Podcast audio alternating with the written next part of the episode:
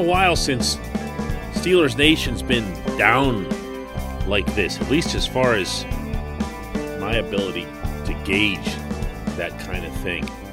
And I have a feeling that in exactly 20 days, the mood is going to change a lot.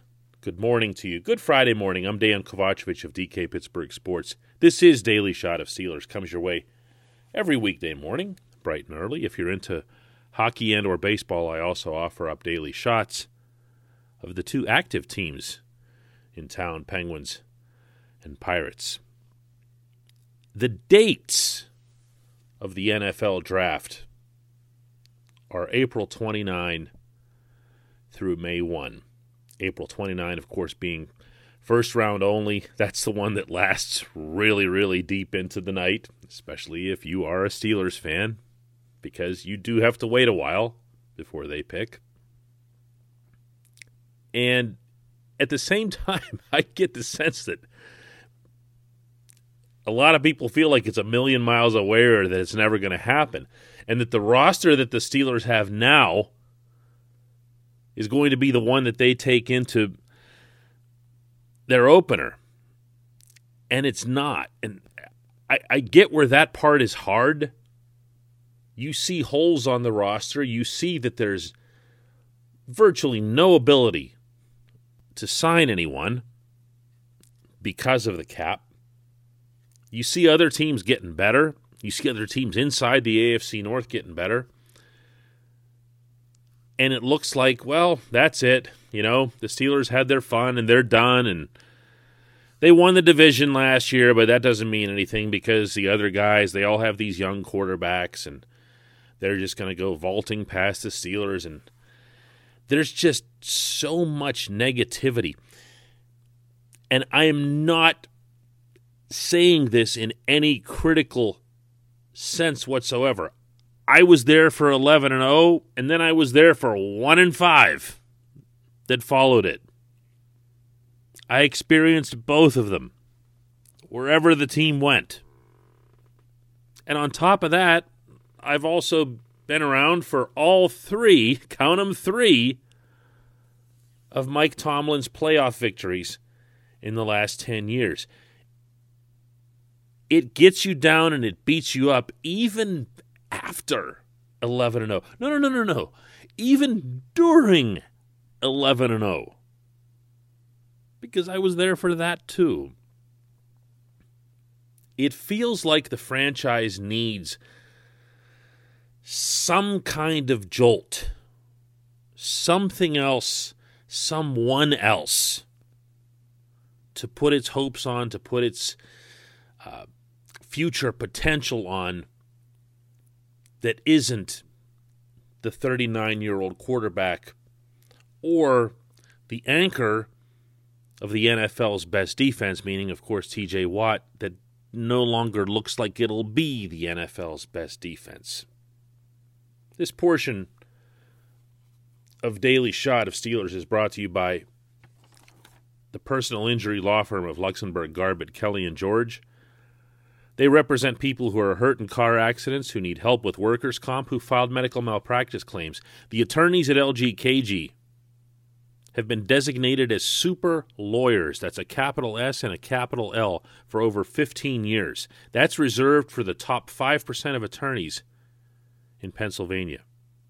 LGKG has offices in Cranberry, Newcastle, Beaver Falls, Butler, and Elwood City. You can learn more about them at lgkg.com or give them a call at 888-842-5454. Tell Larry Kelly we said hello when you do that. Good people. The Steelers are very, very likely to come away from that first night in the draft with a player that'll have people excited.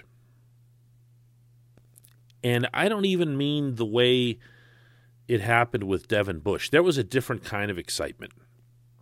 The trade up itself was excitement. Going up into the top 10. First time they've done that since Troy. And everybody's like super stoked. And you're thinking, that's it, finally. Someone to try to fill the big shoes left behind by Ryan Shazier. But that's kind of what Devin Bush felt like, because that's kind of what Devin Bush was and is going to be. You know, we already had one of those. This was just kind of, you know, making up for what happened to Shazier with his injury. It wasn't like getting a shiny new toy. Those have come in later rounds for the most part, and they've tended to be surprises. Pleasant surprises, but surprises nonetheless.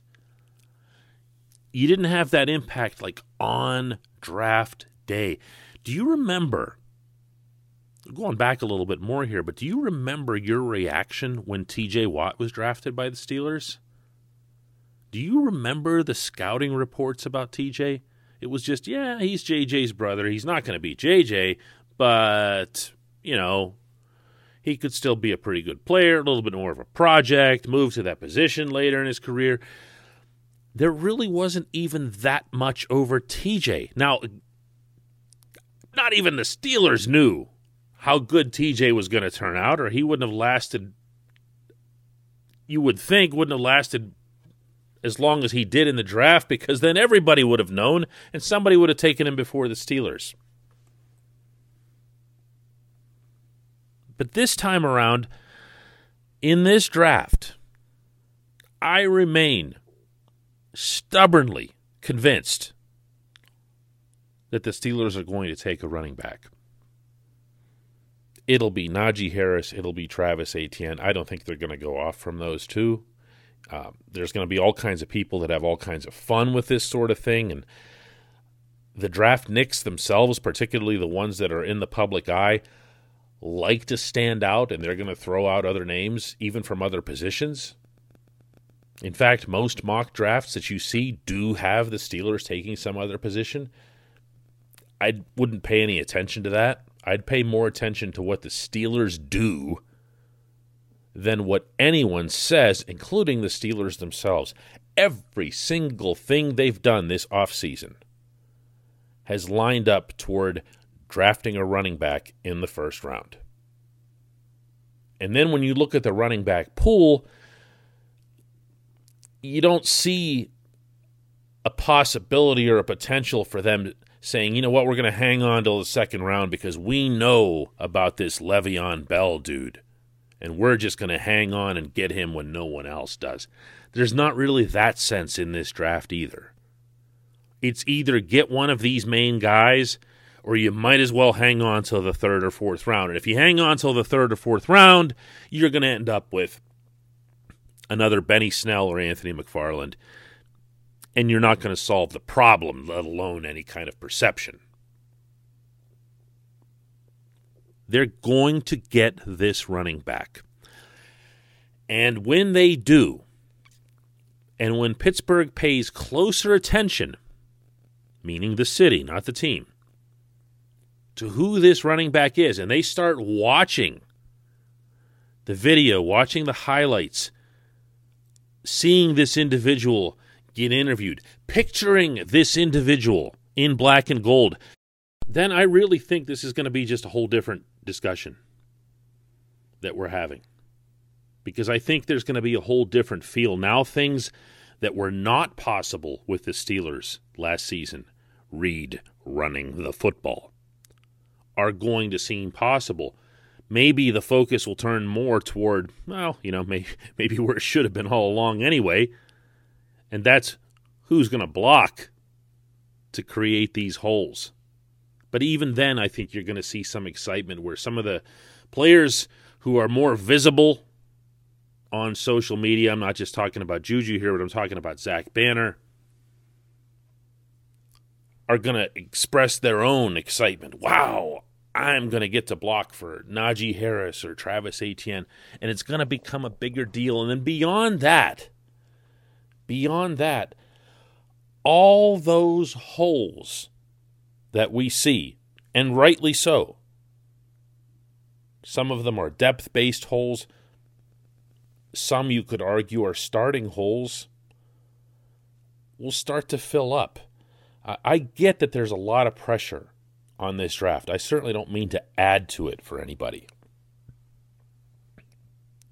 The idea that the Steelers could come away with two, even three guys who could just walk right onto the field in Latrobe and start is pretty far-fetched. It's not without precedent. It's happened.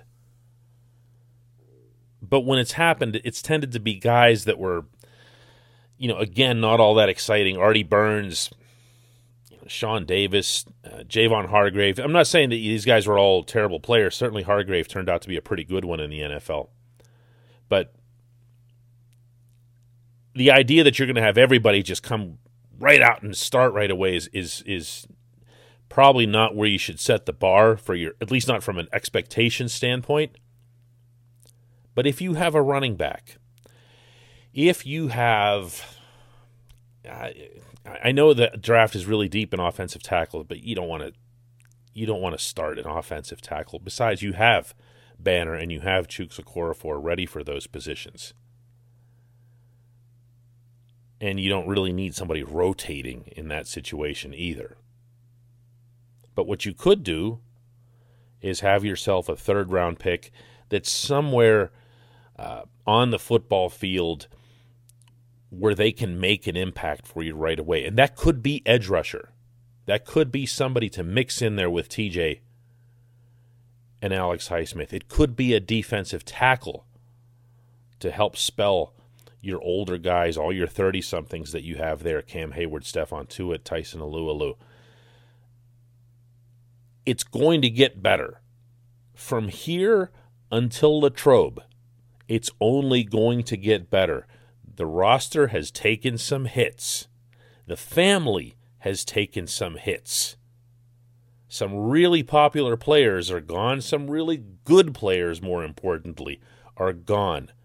But if you think of it from this singular standpoint, that from here until Latrobe, the roster will only get better, I think all of this becomes a little bit easier and more realistic to deal with. When we come back, just one question.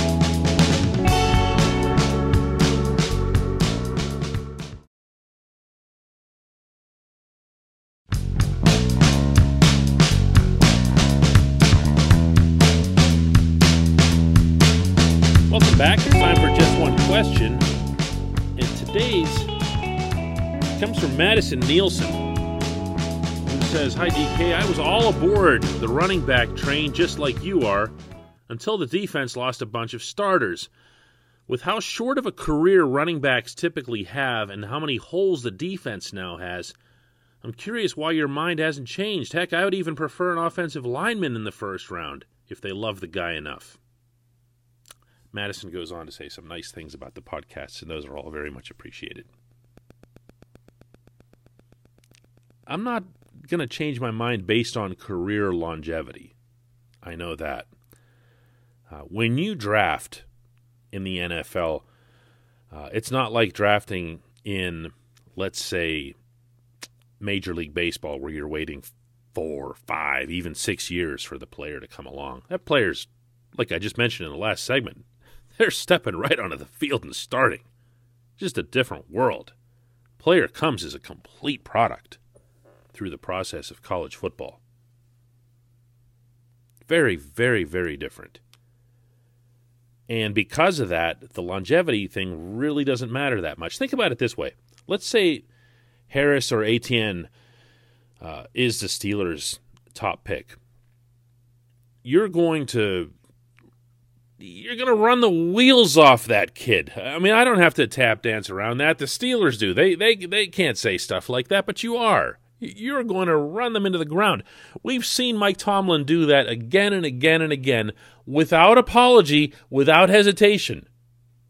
He will run that player, and he will get the best yards and the best miles out of that player. And then when they go, however it is that they go, like let's say, make enough noise to get yourself shipped out of town to, and wind up with the New York Jets, they're going to get your leftovers. That's the nature of the position. And the nature of the need is running back. You got to have one. You got to have one. And if you're going around right now, or even at the very start of free agency, assuming the Steelers had had cap room, which they, of course, didn't, and they would have picked up somebody else in that same bracket, Madison, like right, you know, that same age level. That's what you'd be getting. You'd be getting somebody else's 2.4 yards per carry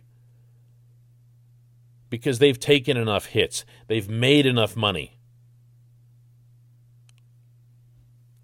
I have no problem whatsoever with taking someone at the running back position, even though their careers are going to be shorter. I really don't. I don't think that's why you draft a player.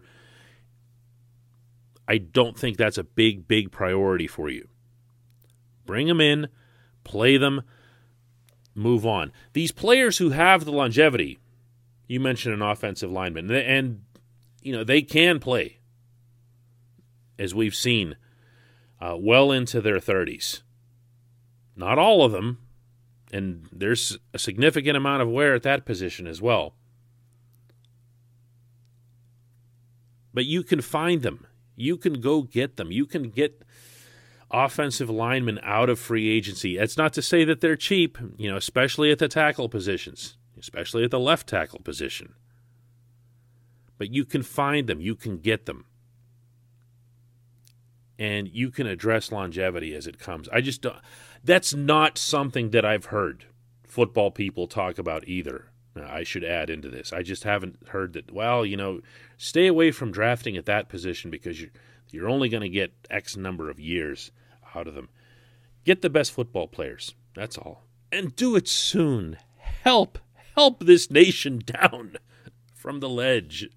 I appreciate the question, Madison. I appreciate everybody listening to Daily Shot of Steelers. We'll have another one of these on Monday, and we're going to start really ramping up hard toward the NFL draft, which I'll repeat is only 20 days away in Cleveland. Can't come soon enough. I know.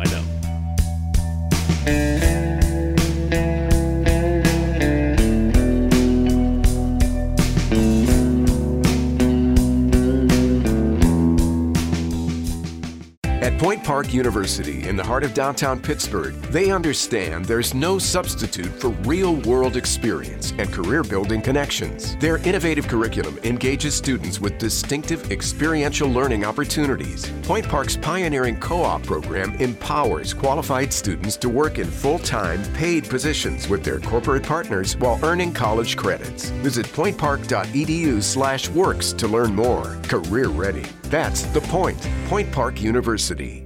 Your front door, your car, your gym locker, your gun. Safety is a habit. Learn more about how to keep guns safe and secure. Visit ProjectChildSafe.org.